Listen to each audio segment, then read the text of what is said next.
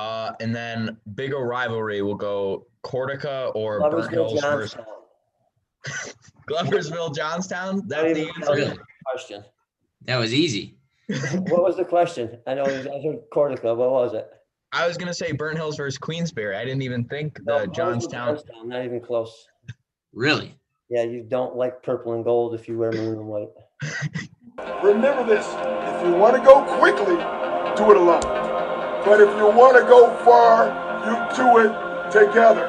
We're like roaches, and you can't kill us.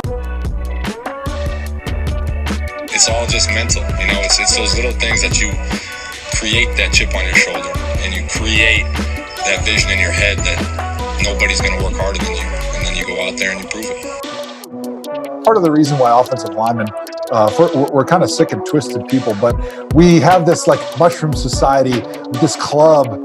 Let's go! Catches on three! One, two, three, charges! That's impressive that you've got some really motivated kids that have really bought in to still come into those workouts with kind of all the uncertainty that's going on right now. Yeah, no, it's, um, our community is great. We have a real supportive community athletically, and, uh, um, And the kids really, uh, this group of kids especially, is uh, is a is a fun group to be around. Um, you know, they uh, they they work hard, and uh, makes it makes it fun to coach when the, the kids are motivated, and the and you know that work ethic is there. Makes it uh, makes it enjoyable to be around them for sure. And they're just they're just quiet type of kid. You know, they're not going to come in and yell and scream, and you know, let them. You know, they. kind of let their play speak for itself. So, and again, it's a young team, so they you know they also know they have things to prove as well. A hundred percent. I mean, I can only imagine sitting behind a computer screen, especially being a, a freshman um, on the team, being a younger guy.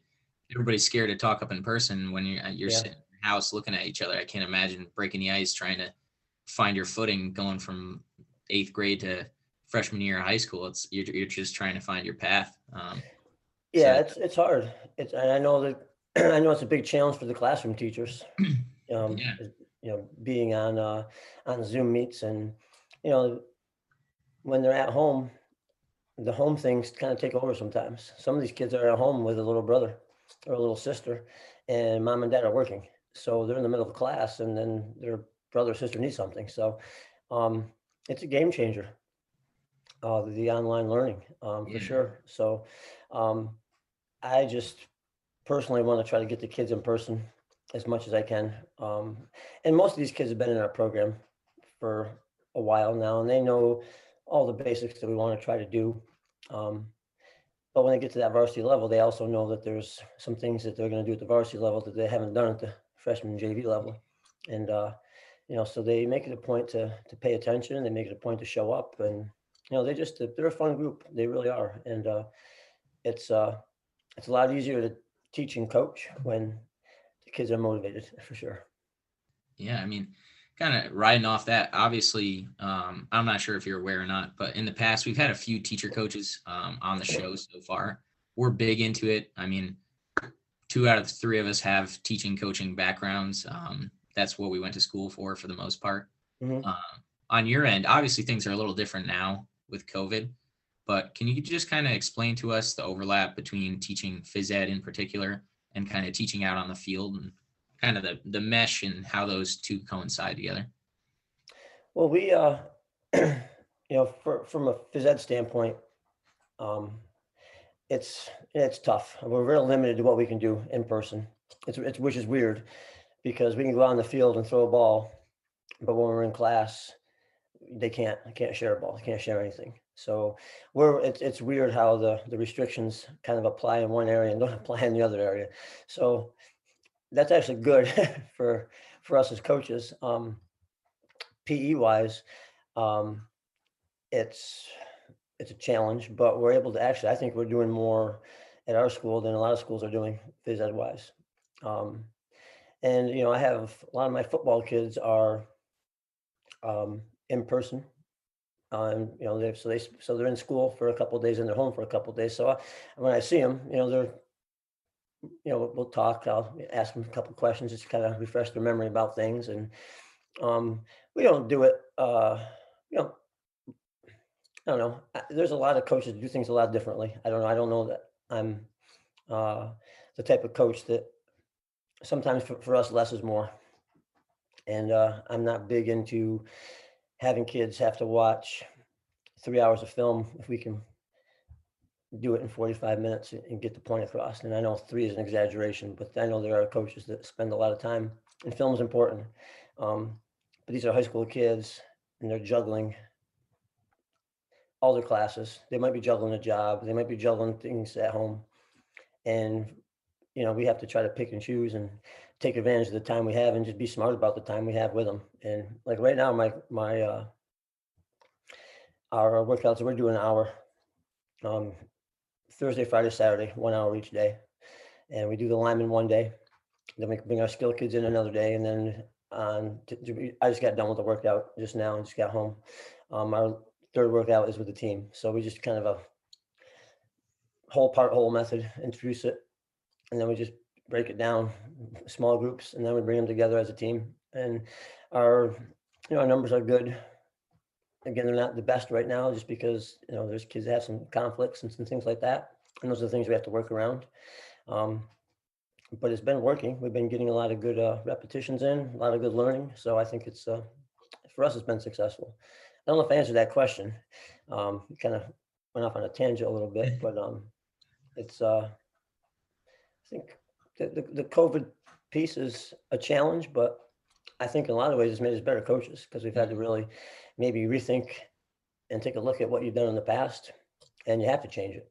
And uh, I think it's made you, I think it makes us better coaches at, at, at the end of the day, because there are a lot of things you have to do differently, and it doesn't make you think, it makes you evaluate everything that you've done over the years and um, keep what you like, change, uh, adapt. And I think it's made everybody a little bit better. Yeah. And I, I feel like um, maybe it's a blessing in disguise in some parts. I mean, obviously it's a terrible thing that's been happening um, in the recent year plus now, but from what I was gathering there, it kind of just sounds like you learned how to be more efficient after uh, years and years of coaching. I mean, you're saying you're able to cut down workouts and able to rethink mm-hmm. things on your feet. And it's, I mean, it, it just goes to show you as a teacher and a developer, you can't kind of be stuck in your ways. And I, I I mean, I, all the props to you for being able to change things up, switch it up, and then take it as a, a blessing and be more efficient with your workouts and times with your guys, right? Yeah, no, the, the answer's right in front of you. The answers are there. You just have to be willing to, to look for the answers. And uh, some, some, some people aren't willing to look for the answers because what they've done has always worked. Now we've been, and that was, that was, that was me for eighteen, nineteen years as head coach. We've won a lot of football games, like a lot, and we've had championship teams, and and you're like, well, why? Yeah, it should work. It always works, but you know, sometimes it doesn't. And uh, you know, I've I've rethought my whole offensive. I'm still a wing T person. I've rethought the whole way to run it, and not that it, it's new. It was always out there. I just have to be willing enough to go look for it and pick and choose what I thought was going to work for our kids. And um, I think I've done that. I don't know. Um, the kids seem to like it.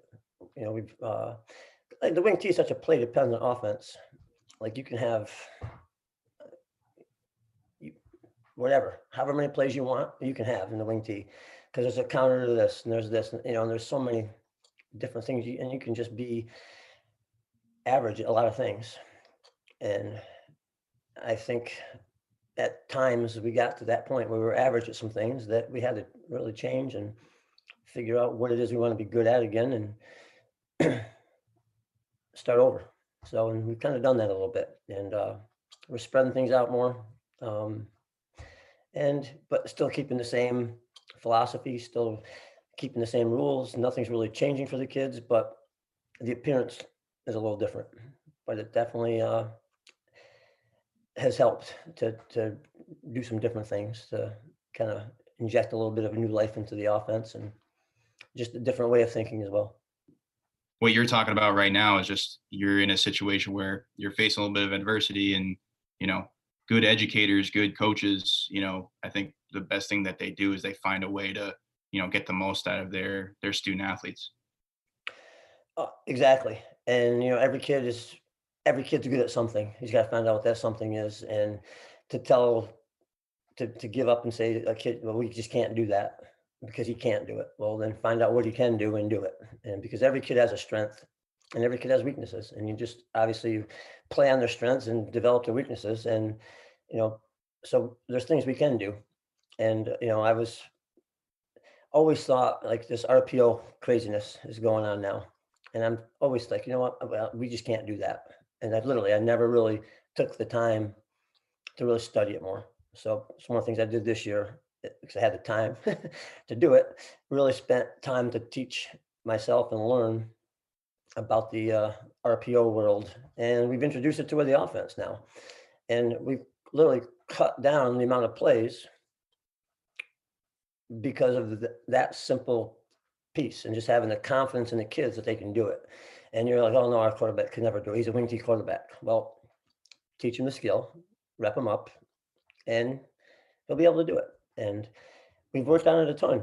And you know, it allows us to probably take away three or four different schemes that we would run normally to protect that one play. And we're still able to run our, you know, our, my, I'm a buck sweep person. That's my favorite play. And uh, teams would just load up the box, and they were pretty much a game plan to stop one play. And we would, you know, a lot of times we'd have tough time running the play because it just wasn't able to take care of everybody that they were committing to the play defensively, that is. So, you know, by the addition of a, just a basic little R P O, a little slant, and teaching the quarterback how to, what the read is. And then once he does it once and gets the confidence to throw it, sometimes you just have to say, hey, remember, we want to run the ball first. But um, it just protects the play. So now all of a sudden, all these little blocking scheme adjustments you were trying to make, they almost are erased because of us having the confidence to try something just a little bit different than what we normally have done, and having the confidence in the kids that they can execute the play and the, the way it's, the way you want it done. And, uh, you know, so that's made me a better coach. To, um, in the past, we never had to really do that um, as much. And now I'm willing to try it more. And, uh, you know, it's, and that's what makes the game so fun, because it's, I mean, the sky's the limit with what you can do. And again, you just have to be able to be willing to try. And I think a lot of times as coaches, like, you get stuck in a certain way. And when you uh, decide, you know, there's answers out there, you got to find them. And when you have the confidence to try them, you know, a lot, a lot of times things work out the, for the better. So it's been a good thing.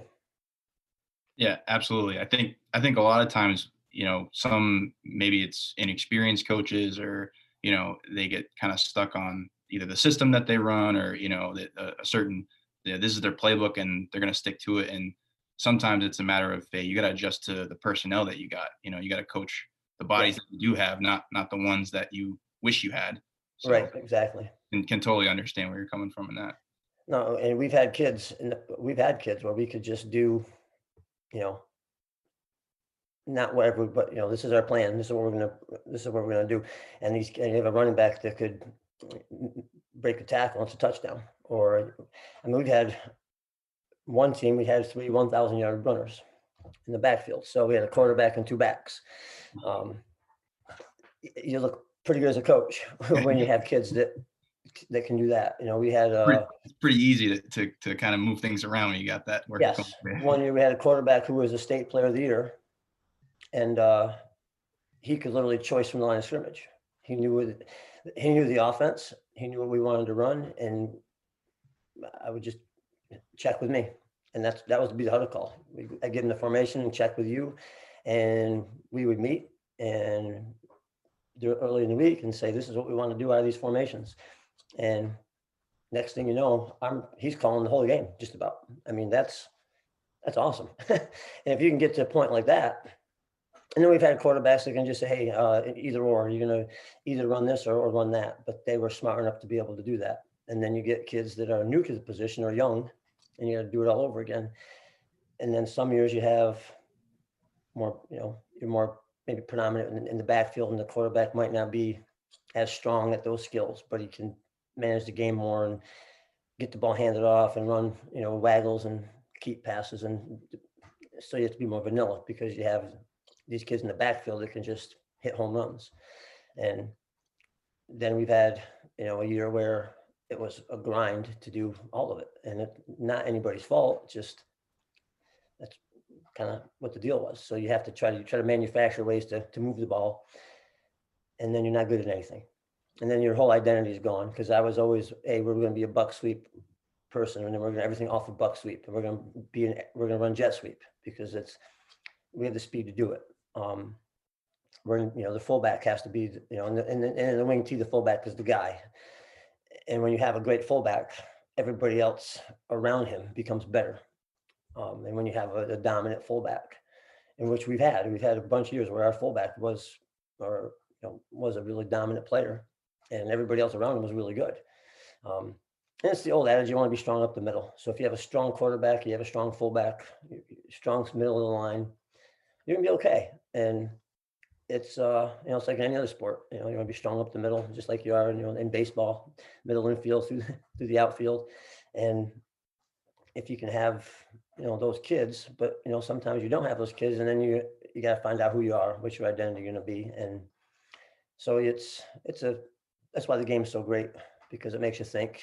And like you were saying earlier, you can't be just stuck. You have to be willing to, uh, to find what kids are good at and put them in the best position to, to compete and to win. Absolutely. And of course, I mean, to our knowledge, you were a, you were a three sport athlete in high school. Obviously you're a college. Allegedly, allegedly. Allegedly. No. Allegedly. Yeah. Long um, time ago though, man, that's a long time ago. I don't even know if, I don't even know if they were even considered sports back then the way they are now, right? Back in like twenty eighteen, twenty seventeen, not that. So yeah, no, I did. I was, I was a three sport guy. Yeah. And, and you don't find of, there's not as many three sport kids anymore. Sure. Yeah. And to, I mean, you've kind of already alluded to it already, but I'm sure that, you know, uh, you as a, as a coach and, and knowing your experience as a high school athlete, um, do you look, do you try and encourage that out of kids in at your school, and, you know, to try and be multi-sport, you know, do play different sports, you know, because, you know, the more things you can do, the more athletic you mm-hmm. become, more, you know, more of an asset you are in, hopefully, uh, you know, as you kind of narrow it down to maybe a sport that you pursue, uh, pursue at the next level. Yeah, no, I, I'm a proponent of multi-sport athletes. Our program is better when kids, my kids are playing other sports. Like right now we have um, a, a, a lot of lacrosse kids playing football. I've got three Division One lacrosse players on the football team. Now they're good athletes. So they're a Division One athlete. I've got a kid going to Towson, uh, a kid going to UAlbany, a kid going to Canisius. That's all Division One lacrosse. And they're, two of them are going to be back as seniors. The two of them are juniors, one's a senior. And so they're legit athletes, and, you know, only makes the football team better. Um, so the more kids that can play other sports, and I'm all for it. So if, in the summer, if we have a workout and the kid, hey coach, I've got, I got this big lacrosse tournament I've got to go to. Go because I think the more time, the more opportunities kids can compete, the better off they're going to be. If they're just a one sport athlete, they're competing for what, two months out of the year, three months out of the year. Um, if they're a three sport athlete, they can literally compete around, you know, around the clock, around the, you know, the entire maybe ten months out of the year, they're going to compete. So I think that's what gets lost in all this a lot of the times is uh, kids' ability to compete and how to compete. And you get stuck playing, just playing football or just playing basketball. I think you kind of, you'll, you'll lose that edge sometimes.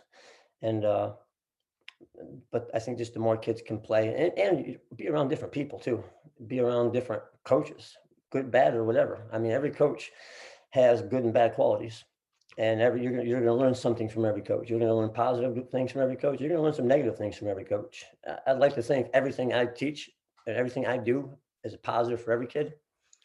But there are kids along the way that probably didn't like how I handled a certain situation or how I handled them. I know that. That's just the nature of the of the beast.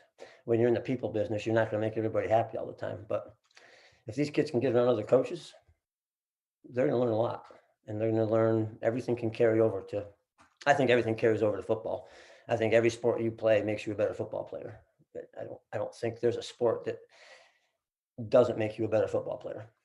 but not football doesn't necessarily make you a better basketball player, but basketball makes a kid a better football player because you can decision maker, you know, like a point guard, you know, just all these sports can carry over to football because every aspect of football, I think if you take a football team, you can take a pick another sport and you can maybe make a comparison between a position on the football field and this, that other sport, like, you know, the, the catcher in baseball or the pitcher in baseball, you could, you could be the type of the quarterback, you know, the, the running back can be an attackman in lacrosse. So I think there's so much carryover that these other sports bring that allows a football kid to be a really good player. So I think your best players probably are a multi-sport athlete. The best football kids are probably playing more than one sport.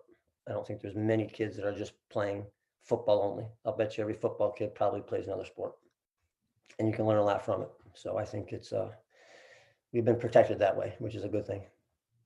You can learn so much from football. I, I'm a hundred percent an example of that, the life lessons I've learned. And uh, kind of just to go back, you know, we're amazed by your journey and your message as a coach and also as a person. And uh, we were reading up on your foundation, uh, the Shell Strong Foundation, and how does that mission statement carry into the rest of your life and maybe your coaching? Um, it's, well, I guess you know the story with my son being sick, and then, well, initially started with me being sick, um, but then when my son got sick, that was the game changer. Um, and during all that time, I was still coaching, and uh, you know, just I think the message to the kids that I was coaching, and it still is the message to the kids now. Um, but it really wasn't the message that I was always getting across to the kids because it didn't, I didn't really have that life changing moment until this happened. Was bad things are going to happen. The bad thing, that's just the way it happens. That's just the deal. Bad things are going to happen. And it's how you handle these bad times and this adversity is how you, you know, we're going to be as a person. And the bad times can't, should not define who you are as a person. Um, and everybody has and goes through tough circumstances, whether it's a sickness or a divorce or anything like that. So um, the message to the kids always is, you know, confide in your teammates. You know, you want to try, they're there to lean on, they're to help you out. And, um, you know, when you have tough times, again, your teammates are there for you. And I think these kids, they get it. And the kids understand, like they get it. They they know a lot more than you, you try to lead on. And as coaches, sometimes you try to protect them from, from certain things, but I, I don't do that anymore. I, you know, I'm real open and I'll tell them, look, you know, bad things are going to happen. And I, I tell them my story and I, they know it. Um, you know, like, we are, and a lot of times they just want to know what's going on. Like they just want to understand that you're okay. You, and when you open up like that, they'll run through walls for you. And we were getting ready to play our sectional championship game that year that my son was sick. And we were playing Troy High School, who was year in and year out, one of the best schools in our area. And one of the better schools in the state. So we're playing them in the finals and we were practicing. I came home back and forth from Boston to, my son was in Boston at the time going through treatments. And I came back and forth at the end of the week and I would practice one day with the, our kids and then we play the next day. So I would get, you know, not much time with them as far as the, the football kids. So we were playing, the, there was a pregame and uh, awful practice. And again, I hadn't been there all week and we were playing the sectional championship Saturday night. It was a Friday afternoon. We were practicing, going through our the pregame, and the kids were just kind of, you know, fogged. So I, you know, brought them in. And I'm like, all right, you know, let's make a game tomorrow. We can't, you know, all the stuff that coaches say when kids aren't doing what they want them to do. And I was like, anybody have any questions? And uh, kid raised his hand. He's like, yeah. How's how's Jacob doing? Like, that's all. That's all they wanted to know. How he was doing. Like they couldn't, they didn't really have a care in the world other than how he was doing. So I told him, and uh, it was literally like a different team. thirty seconds after I got done talking to them about how he was feeling and how he was doing, going through his treatments. And that's all these kids need to know. is being honest and upfront, and people are there to help you. People have your back, and you can always, always rely on a teammate to get you through a tough time. And uh, I think that uh, that's kind of the message I get through these kids and try to get to them.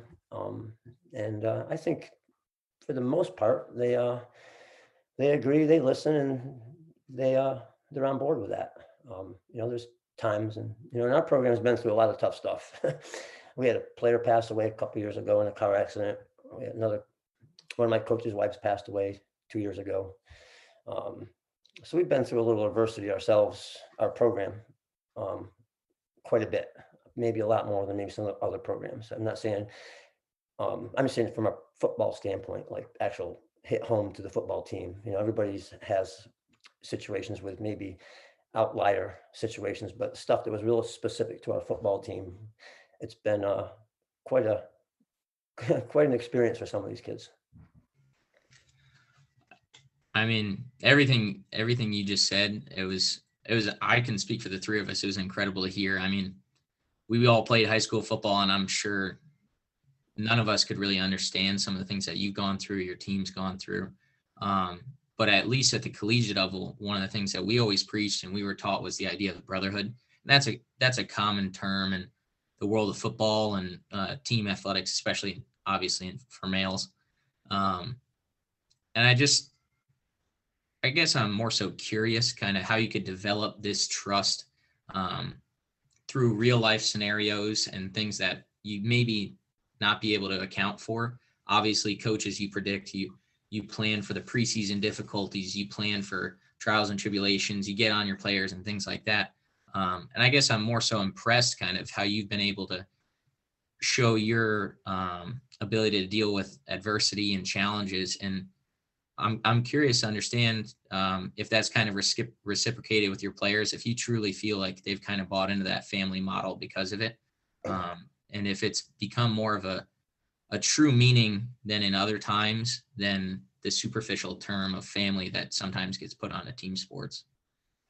You know, I, I think it's, um, I think, well, I think it's two things that, uh, you know, just being honest with them and communicating with them, you know, and if you, if you have those two pieces, I think that's, uh, that's, that's a big step in the right direction, because you're right. It's not, a lot of times you can just throw these words around, these terms around, you know, the brotherhood, and it doesn't mean much. But if you're honest with the kids and com- communicate and you, and you're teaching it every day, talking about it every day, I think it's uh it, it definitely starts to kind of take on a life of its own, and these kids start to believe that, hey, yeah, this is a great place. I can come, I can learn a lot about life on this game, because I'm relying on the guy next to me and the guy behind me to to help me out here. Um and it's the great thing about football is, you know, if everyone's not doing their job the right way, you know, you're you know, have a hard time having success. And if they trust, and if you can be honest with them and they trust you, I think it only is going to enhance uh, their experience on the team, and it's going to only ex- enhance the team's success on the field. So, um, and again, it's not anything magic. I just, I'm not going to, I'm not going to, uh, I'll be honest. I'll, if they want to know, I'll tell them. Like, they want to know what's going on. Um, And what was it like when your kid was sick? um, I'll tell them. I mean, it's not it's not a secret. I don't like to go out, and it's not my thing. I go on and tell them, you know, but certain kids want to know things. And certain kids are dealing with things. And then they'll ask me what was, you know, about my experiences. And when I tell them, it kind of helps them. Um, I've had that a few times. I've had, um, one of the boys, and he's a our quarterback. He's actually, his brother's on my team now, um, but his it's, it's the coach whose wife passed away. So their kids, they were they were in the program at the time. The kids were the the son was the quarterback of the team, and he would talk to me, you know, just one on one. Dad wasn't there because he knew my experiences that I went through, and it was just more of a it wasn't like a lesson I was teaching him. I was just having a conversation, and it just kind of helps them a little bit. And that's all we're here for. We're not going to change the world. But if we can help kids, help them succeed, help them advance, help them become a young adult, then I think, you know, we're doing a good job. That's for sure. And that's the, the fun thing about the coaching is the, the field, the competitiveness, that whole piece is awesome. But when you can take a kid and help them through a tough time and teach them a little bit about, you know, what their life is going to be like. And, you know, I think you're kind of, that's what makes the, the coaching profession so much fun. And not just, not just football, all the sports. I mean, you can do it, in, it, it goes in every sport because it's, uh, you get to really know the kids in these sports more so than in the classroom. A lot of the times you get a lot closer to the kids on the field than you do in the classroom. And that's another benefit of being a coach. You really get to know the kids, and that's pretty fun. And that's pretty special. That's another special. That's probably the most special thing about coaching is the relationships you can have with the kids that you really can't get from the classroom. I feel like you really do do a great job getting to know your players both on and off the field. And in terms of on the field, we talked about it earlier, that versatility of the wing tee, how you can go under center, you can go out of gun and use a lot of pre-snap motion and incorporate uh, maybe some option football or more quarterback run. What do you typically look for in your teams when you're deciding how you're going to run your offense for a certain season? Um, I, you know, like like a lot of coaches, obviously athleticism is going to be a, a big determinant on what you're going to be able to do. And um, I would love to have that dual threat quarterback. We don't always have that. Um, this year we do. He's a good runner, a good thrower. Um, So I think, you know, you, you play to your strengths. Um, we always look for, like, if we're looking at guards, we want our guards to be, a guard in our offense is going to run and move a lot. And kids like to be a guard. For whatever reason, these linemen, I want to be a guard. Okay. Um, but, you know, our linemen, we want our guards athletic um, because they're going to pull a lot and get out, out in space. And, um, but as far as, you know, if we get limited to what we can do, then, you know, like this year, we're not going to, for example, we have enough depth. We can have a left halfback and a right halfback. In past years, we've only had one halfback. So he's always had to flip. So when we change formations, he's always the halfback, no matter what. This year, we're going to be able to have enough depth and where we can have a left half and a right half. And that cuts our, the amount of plays we're going to run down because we can run the left half and the right half can run the same amount of plays. Um, in past years, it was, okay, he's really the only halfback that we have, so he's got to learn everything. So we end up having to introduce more plays because we got to find other ways to get the halfback the ball. Now we have two halfbacks, and we can cut the plays down because we can, you know, they can both get the ball, and we can spread it around and be a little bit more balanced. And ideally, I would, I'd like to be balanced. Um, And it doesn't mean we might run the ball seventy percent of the time, but the balance comes when you're able to get your fullback eight to ten carries and, you know, the, the left half and right half have, a, you know, everyone has, you know, six, seven, eight, nine carries. And so ideally it's to get balance in the offense. Um, and if we can't get the balance in the offense, then we're going to have to do, do some other things to get some balance in the offense. Um, so, so it might be throwing the ball a bit more. Um, so it's, uh, as far as looking at what we want to try to do, um, as far as how we want to implement and present the offense to the kids, is really dependent upon how much depth we think we have for those, for those positions. And like I said, if we can get the depth, then we don't have to be as play dependent, and we can. I think something I've also noticed is um, your ability to move around formations, such as something as simple as plussing or minusing a fullback on jet, or maybe moving a lineman over, and you're just beating teams by alignment a lot of times, and they won't shift and adjust to your formations. I'm a big pre-snap movement guy. I like uh, I like shifting backs to the last second because um, you can outflank teams. I love plussing and you know, a plus, a plus and minus for us. It just moves the fullback over the tackle. Um, I like to empty out the backfield and take the full, like you know, being a take the fullback instead of being behind the quarterback. He's now in the slot, and we have five wideouts in the most part, but they're all running backs, so we can really stress the field. We've, and we've done all kinds of stuff. We've uh, bumped linemen over and just had a center and a tackle on one side, and we take the guard and we have everybody else on the other side. So we have like, so it's like center guard to the left side, or the left guard in the center, and then it's everybody else on the line going the other way, run, and we run jet sweep to that.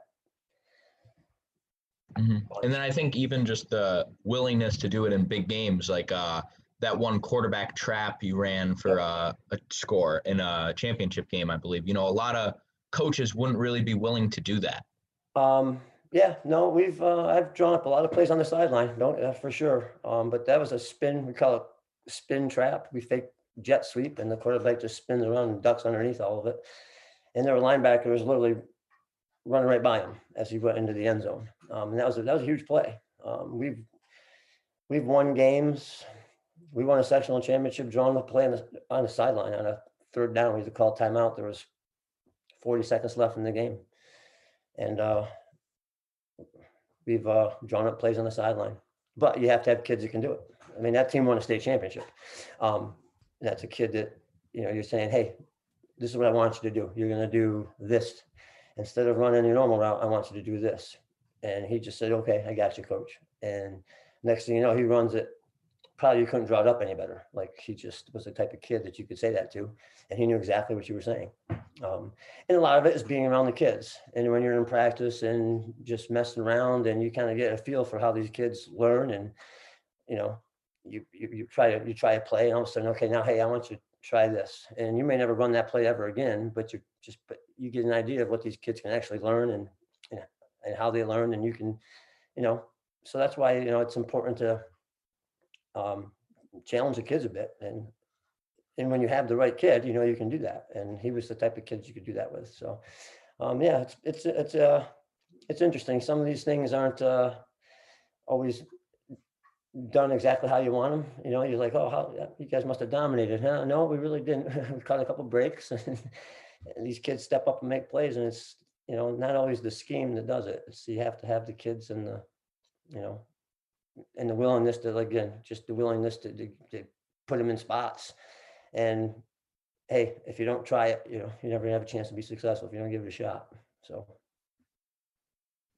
Yeah, absolutely. And it kind of speaks to the the beauty of the the mid-game adjustment. You know, it kind of speaks to, it, it's kind of the difference maker sometimes, especially the higher up you get in levels where coaching matters, you know, and especially at the high school level where good coaching matters. And the, you know, a halftime adjustment could be the difference maker between, you know, uh, you know, losing a close one and, and, you know, beating a rival, or beating, you know, winning a playoff game. Um, and it, it's, It's it, it just kind of speaks to the, you know, what we were talking about earlier, how, you know, coaching and teaching, that that's all part of the part of the gig. Yeah, no, it's it's uh it's, you know, it's just nice to, the, the, the beauty of the game is, aside from getting these kids to compete, is that mental aspect of it. And as a coach, it's fun to try different, you know, again, like different in the in-game adjustments. That's what makes the game, I think, just a, a tremendous, a tremendous game, because it's, uh, you know, it's one thing to, to run the play, you know, in practice against a scout team. And all of a sudden you're going up against guys that aren't a scout team, and you have to make adjustments, and you have to have the confidence in your kids to make the adjustments. And, um, and I think, again, those relationships are huge, just developing those off the field relationships with the kids. Allows a lot of times allows those adjustments to work seamlessly in games, because that trust factor is there. You know how to talk to the kid, and that's that's why it's so important for these for coaches to get to know kids, get to know their get to know their players. And you know, I've and we've all been around it. We, there's some kids that are are a challenge and tough, um, but you got to find a way to get to them, because they're going to be the guy out there on a Friday or a Saturday that you're going to have to rely on, and you have to find ways to. Uh, to reach that person. And sometimes it's, sometimes it's hard, and it has to be a two-way street. The kid has to trust you, you have to trust the kid. And um, if it's not there, you know, those in-game adjustments, those little things are, you know, are real, real difficult to accomplish. And, and that's why the, uh, the off the field stuff is important with them. And it's the weight room, it's the, the summer conditioning. It's, when I'm at practice, I'm not a big yeller screamer. I'm just not, never have been. Now I lose, there are times and the kids know it. Um, I've had a few of those kind of out of body experiences, but uh, if I'm not on the practice field and if I can't make the kids laugh, I want, you know, we're going to work, but we're going to have fun. And I'll say, I got a lot of dumb sayings and a lot of the times they just come out in the middle of something. And a lot of them, it's a lot of them are uh, rock and roll references. You know, you get, someone says something and it sparks a song in your head. And the next thing you know, you're, hey, did you, did you ever hear Led Zeppelin before? You know, and, you know, just that, and they're like, they just look at you like cross-eyed, like, what are you talking about? But it's stuff like that to make the kids on the field laugh. And it, it makes it, that's what makes it fun. And you have to have fun out there. And I'm as competitive as anybody. And I want to win. I never want to lose.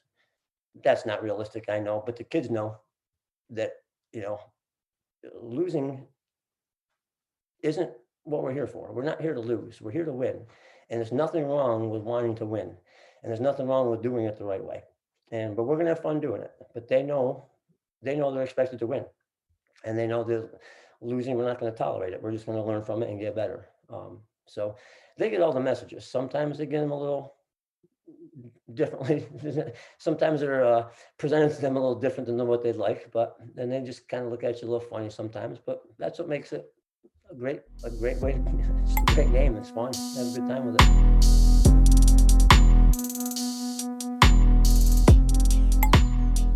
Winning a state championship, being there four times, you know, five straight section championships, you have to get really good at that play. So kind of what drills and techniques do you work with your linemen on for your buck sweep?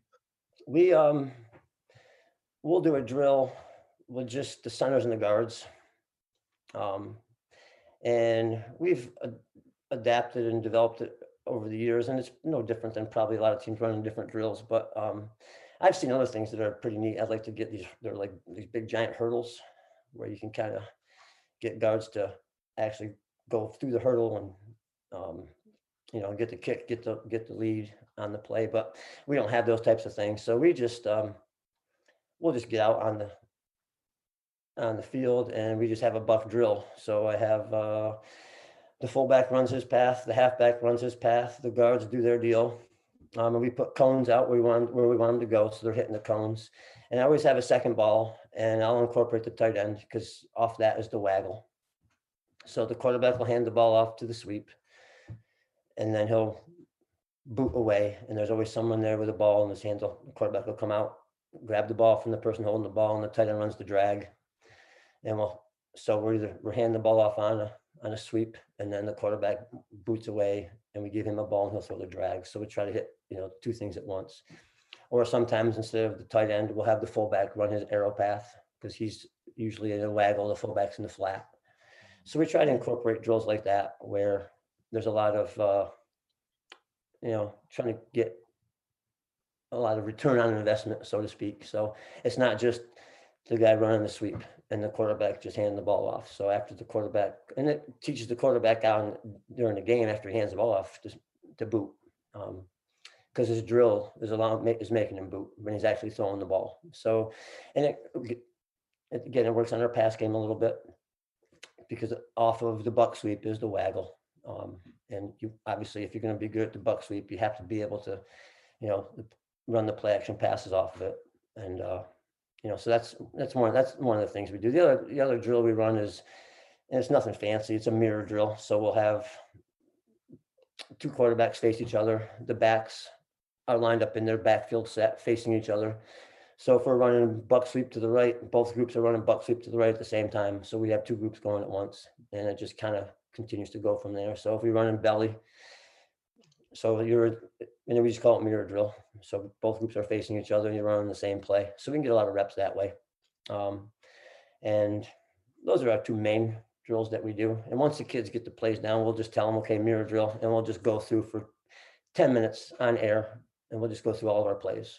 Um, and I think that's been a a good drill just because we can get a lot of repetitions at it. And then we do that, like I said, we do the sweep drill, and we can get a lot of repetitions with that as well. Um, it's just try to maximize the time that you have. And again, we incorporate the pass with the run so that it's kind of keeping everything smooth, keeping everybody doing their job. And, um, you know, and we do a lot of different things. We'll do sucker pulls. you know, or we might run, I don't know, jet sweep, and we run run both the guards the other way. So if linebackers are reading the guards, they're going to be in the wrong, they're going to go the wrong way. Um, we run waggle sucker, you know, we run pull the guards like it's like it's buck sweep, and then we boot the quarterback out the other way. So if the backers are reading the guards, you know, so we do drills like that too. So we'll have the guards, we'll just say, hey, we're going to run sucker now. And so they're just, and it's just all you need is the guards. You don't need anybody else because it doesn't affect anybody else. So, you know, we try to incorporate things like that, that we can hit those quick one word tags, so to speak, and get a lot of stuff done in a short amount of time. Yeah, you really do maximize your time because you're incorporating different plays into one drill. And also to go off that buck sweep drill, you know, it's emphasizing that fake for that quarterback, because one thing on that buck sweep is when he makes that handoff, you got to continue to sell that fake. It makes everyone else's job so much easier. And I can really see that you're emphasizing, you know, all those little things that make the wing tee so effective. Yeah. And it's, again, it's all, it's, it's deception. And if you have a kid that's not willing to, you know, do all the little things that it takes, then the offense isn't as effective as it should be, because all it takes is a, if you're doing all the fakes the proper way, if that linebacker or whoever the run defender is just hesitates for a second, plays over, you know. But if you're not, and if your quarterback on the handoff just stands there and watches the running back run, then, you know, and that's, again, like it's any, it's like any offense. So when we do the drill, we make them, we will make the quarterback throw a ball, because he has to go grab the ball from the backup. Actually, the backup quarterback holds the ball out, at, you know, where the, where he would boot to, and the quarterback has to run and go get it. And then when he gets it, he's throwing it. So he's going to work on his throwing mechanics, but it makes him, it makes him finish the play. And the more drills we can incorporate where it's making the kids finish the play, you know, it's only going to make the offense better, because he's just developing good habits. So, Coach Sarasulo and I uh, coached for a year together, and uh, really, yeah, we coached at Lebanon Valley College in Pennsylvania. He probably he probably chooses to forget that year, but it's a it's a year that I'll never forget. It was uh, it's where I first met him, and uh, we worked together. Uh, he was the offensive coordinator. I was quarterback receivers coach, and uh, I'm a Cortland guy, so he spent his year. Uh, At Cortland, that's how we got to Lebanon Valley together. He uh, he worked for Dave Murray, um, who's now the Hamilton College coach. But when he got the head job at, at Lebanon Valley, Coach Sarasulo went with him from Cortland to Lebanon Valley. And then I got hired. I was teaching in a high school. I got hired to be the assistant, and that's how I first met Coach Sarasulo.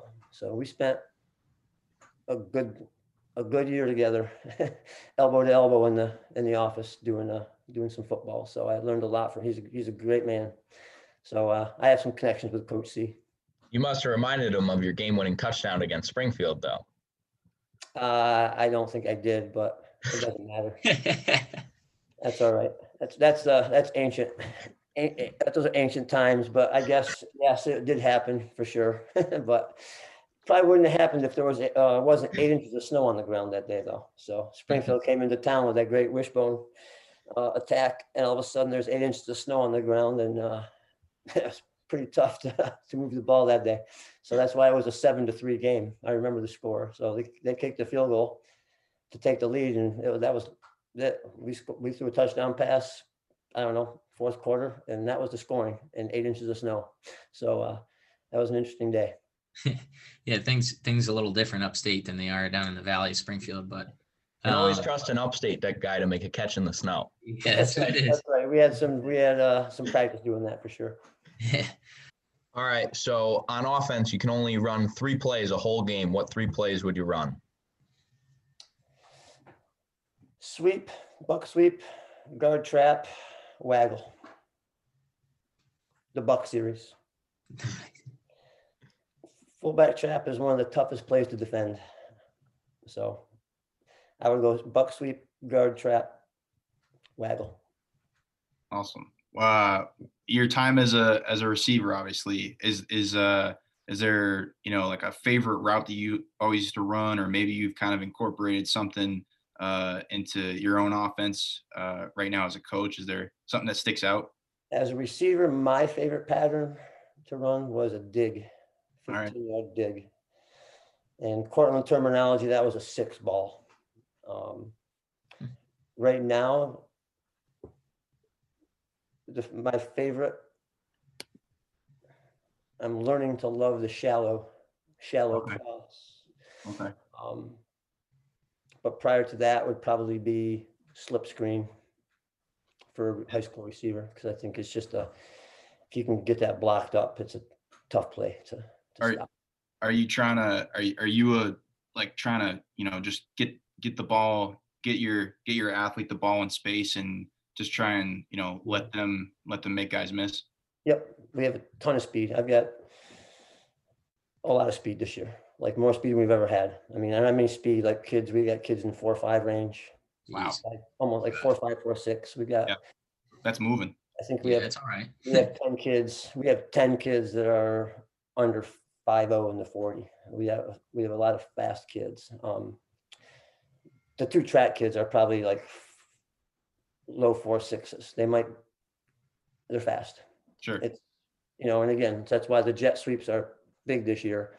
And, uh, and the, like the shallows and some swing routes and some things like that, just to get that, just to get them out in space. You get a kid in space and, and speed, and that's puts a lot of stress on a defense. It doesn't have to be fancy. So we're, uh, give that a shot. And then I guess to go off the fancy, maybe the favorite trick play or secondary play you've ever run in a game. Oh boy. So let's see, it would be crisscross pass. So it was counter crisscross, pitch it back to the quarterback down the field. So you can ask uh, Anthony about that. Um, I'll have to. I don't, I'm trying to think if he was on my sideline and saw that pass play, or if he was actually on the field when we played him and he was against him. I can't remember which it was, but uh, that was a touchdown against Gloversville. And it was, uh, we threw like three touchdown passes off crisscross pass before. Um, I don't run a lot of trick plays. That was one I did. Um, maybe I should put that one back in this year. Thank you for uh, asking me that question.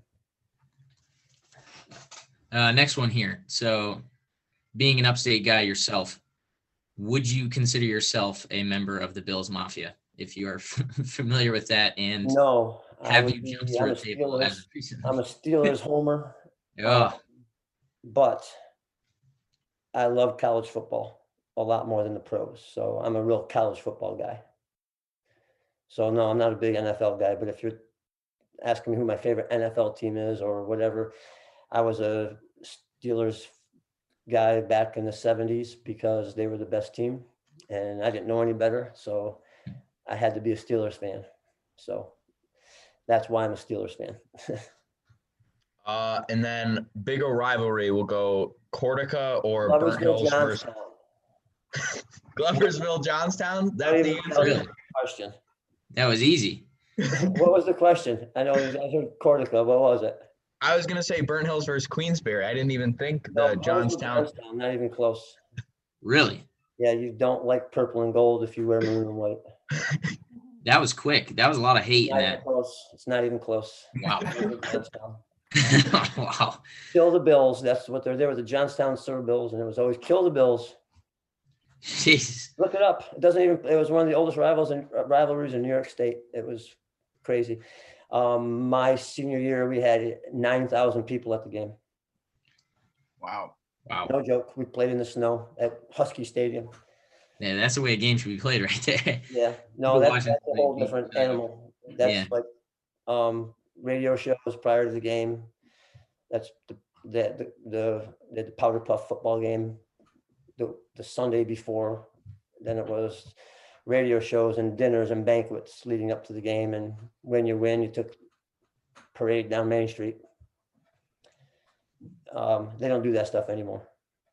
Um, so then second, it'd be Cortland Ithaca, because that's a whole different kind of a fiasco right there. So yeah, pretty cool. Two pretty cool rivalries, one being in high school, one being in college. The Cortica, Cortica game is uh, is a pretty neat thing. Absolutely. Uh, last one we got for you um, is that you got a, is there a, a pregame routine that you always sort of live by right now, or is, do you have any like superstitions where you're like, I gotta do this before before kickoff, anything like that? Uh, no, I wear the same, probably the same clothes. um, there's a pregame, there's a song they always have, we always have, we on Thursdays, we always play music on the field, and the kids know, it's not really a superstition, but they know there's two songs they have to play for me. And uh, one is Hotel California, and the second one is Devil Went Down to Georgia. So those two have to be on the playlist. That's that's a that's a that's mandatory. What runs through your head as soon as you hear either one of those? Like, are you ready to just absolute anarchy, or just? No, I'm a pretty. Uh, well, I no, I just uh, Hotel California is a classic song. It's a classic. It's a classic, and I like to my uh, I like to. give some of the kids that culture. They need that. They're like, the Eagles, what the heck's that, coach? It's like, it's a bird, right? It's like, no, it's the best, one of the best bands of all time, you know, just stuff like that. You got to keep it light a little bit, but they know that the hotel has to be on there, and they know the uncut version of Devil Went Down to Georgia. You got to have this swear word at the end that just kind of makes the song that much better. You know, you can't say son of a gun, but that doesn't mean much. You got to throw it right out there. You know, you, you gotta, you gotta culture up the, the squad a little bit. You know, you gotta, yeah. Yeah, give, give them some throwbacks. I, I am kind of anal, you know, was I have to have, look, I can't be all disheveled, you know, that, but I don't have like a, a uh, superstition, you know, I'm not going to crack a monster on my desk. Um, I got it right here. There you go. So yeah, no, not anything too, too crazy, but yeah, I'm, I'm set in my ways, certain things. I'm, but that's just because I'm kind of anal in certain ways, but you, you got to have some balance to it. You got you, you every every locker room, you always have the guys who are, you know, yeah. headphones on and really uptight, and then you got to have the guys who keep it loose, and you got to yes uh, balance it out. You got to be again, you got to be calm. It's not a it's, it's not the kind of game you can be a yellow screamer at and uh, expect to make good decisions. That's for sure. So um, that's for someone another. That's that's for a different coach, right? There's always got to be that coach that's that that guy that can can be that yeller screamer. And but if you have to if you have to sit there and make decisions on a down to down basis, you better not be uh too out of control, or you won't you probably won't make the best decisions anyway. So does has your approach changed a little bit, you know, coming from, you know, I'm sure you started out, you know, as a position coach, you're you have kind of certain responsibilities, then as you get to become a head coach, I'm sure your perspective changes, you know, you have more responsibility, more on your plate. Um, you kind of have to manage a lot more. Have you seen a shift in like your approach, you know, coaching wise as to, you know, oh, I, I have maybe this, this position group to worry about. And now I have, you know, between anywhere from fifty to sixty guys that now I'm, is my responsibility. Yeah, no, exactly. It's, you have, you don't have one worry, you have a hundred worries, and that's kind of probably the best way to describe it. You know, you're not worried about one position, you're worried about all the positions, and you're worried about all the kids. Um, you're worried about when they go home. Just so all those worries, all those, you know, you just, and I don't know that as an assistant, I think I have, you know, I think there's assistants that, that are the same way, that, you know, once they get invested, it's, we all have the worries, but, um, you know, but when you're, when it's your name on the door, so to speak, it's, you know, you're worried about the administration, you're worried about how, you know, the, the teachers, you're, you're worried about uh, making sure the kids are doing the right thing on and off the field, going to class, getting their work done. So it's a constant, uh, I say it's not a, like, a, it's not all you, you know, but it's on your mind. I don't know that you necessarily worry all the time about it, but it's always on your mind, just making sure that uh, everyone's doing the right thing, because it's a lot of moving parts. And, uh, you know, it's uh, it makes it fun, though. Coach, that was incredible. Thank you so much for coming on. Uh, your answers really just show us exactly how you really do care about your players and how you've been able to create a winning culture and winning community, and really teach your players so many important lessons that they'll keep with them the rest of their lives. It was a privilege to have you on. This was incredible. Thank you so much for coming on. Uh, I, this is awesome. When uh, I got the When I got the message or the phone call to, to do it, I was like, heck, I'd be more than willing to. And then uh, No, you guys do an outstanding job. I listened to uh, uh, actually two of them. I listened to Coach Sarasulos, and then uh, I can't remember the coach, the line coach from uh, is it Washington and Lee? Oh yeah. Oh, Bobby Jones. Bobby Jones. Yeah, okay. They were awesome. They were yeah. awesome. So uh, this is uh, this is first class. So I, this is great. Thank you. We appreciate that.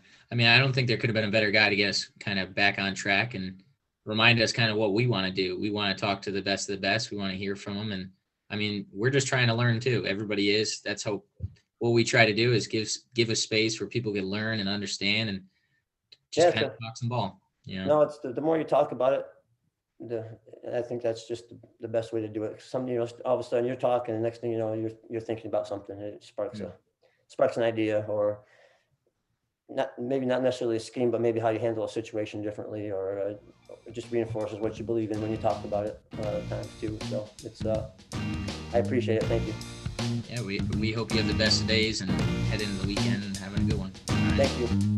Take care. It's good talking to you. Good to see you. Thank you so much, Coach. All right. Thanks, Coach.